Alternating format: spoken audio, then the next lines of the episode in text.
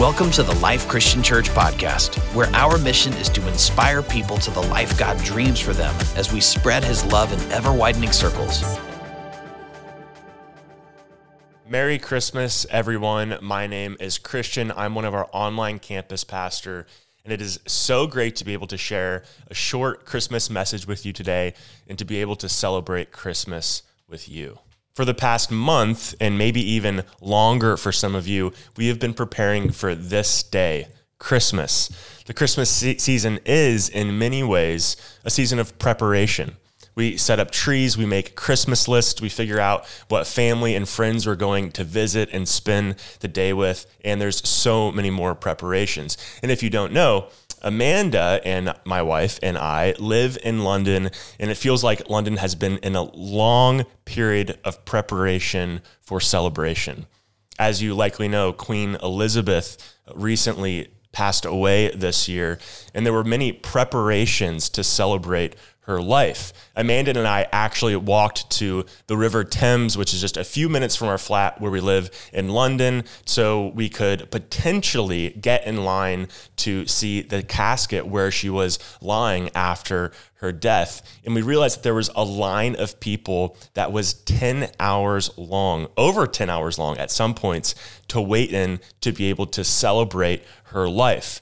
And after her funeral, the city then shifted. It went from a celebration of her life to preparations to celebrate the accession of the new king, King Charles.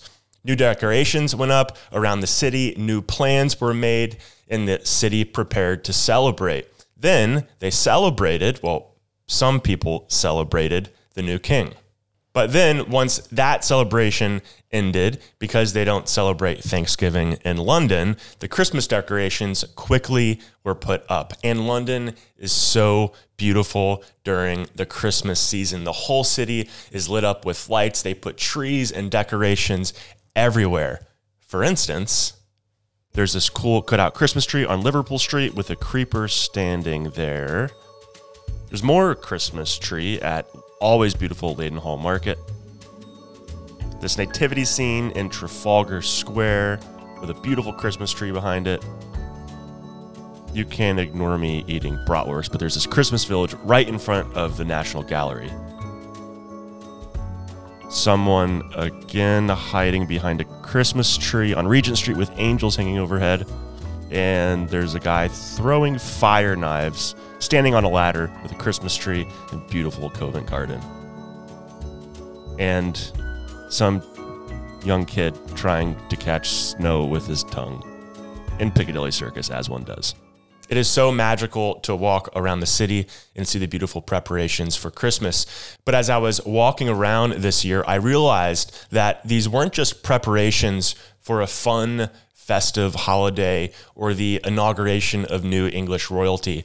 During the Christmas season, the world is preparing to celebrate the inauguration, the coming of the true King, the King of Kings, Jesus. In Isaiah chapter 9, we see the Old Testament prophets hundreds of years before Jesus' birth preparing for him.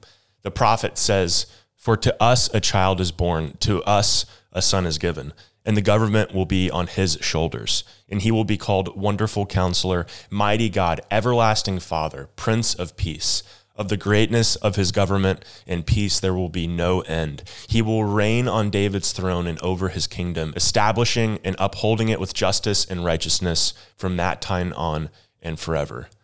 The child that we have been preparing to celebrate in this season is the Prince of Peace, the King of Kings, as First Timothy and the book of Revelation tell us. We might have been anxious over the last month or so preparing for this day, and yet you may still be anxious today about the celebrations. You may be caught up in cooking and traveling and gifting, and it's important to remember that our preparations do matter if we don't forget the purpose of our preparing we must remember that all of our preparations are not about our own little worlds, but about preparing for the King of the world.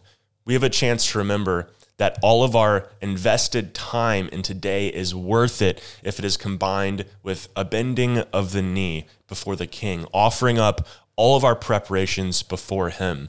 and orienting our gaze towards heaven and saying, All of this is yours. Thank you for coming to the world to save us, to bring peace and hope and joy and love. This is your celebration. What's also something beautiful about the Christmas celebration is that it's not just celebrating something from the past, but it's also about looking toward the future. We aren't just celebrating the coming of the King, Jesus, and the past and his birth, but we're celebrating the fact that his kingdom still stands today and that it will come to us fully in the future. See, Jesus is working out his plan to make all things right, and his birth was just the beginning phase of that plan. He's going to come back in the future in the same way that he came here 2,000 years ago. And while we are celebrating what happened in the past today, the past is also indicative of what's going to happen in the future. Just the other day, Amanda decided to head out to the gym and she asked me to come with her. And well, I was all caught up in the work I was doing that day and I was all busy and I made excuses. And I knew that I should have gone to the gym with her, but I said that I would go later. I had more important stuff to do in that moment. Well, a couple of minutes later, Amanda texted me and she said, I just saw the king. I texted back dot dot dot. What? Exclamation point, question mark, exclamation point, question mark. And she said, Yeah, he just stopped at a red light with his whole caravan uh, right in front of me as I was walking to the gym and I caught a glimpse of him. Of course, I'm kicking myself for not doing what I knew that I should have gone and done by going to the gym with her. See, I was just a few minutes too late. I encourage you to not be too late in catching a glimpse of the true king. You may be caught up in all of the stuff, the important stuff that you have to do today, but I urge you to remember that Jesus wants to show up in your presence today.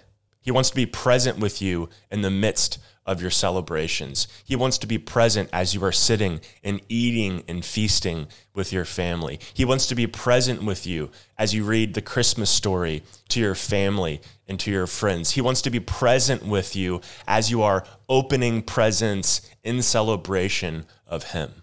We just have to stop what we're doing sometimes and change our focus and fix our gaze on Him. Christmas can feel like it's about a lot of things.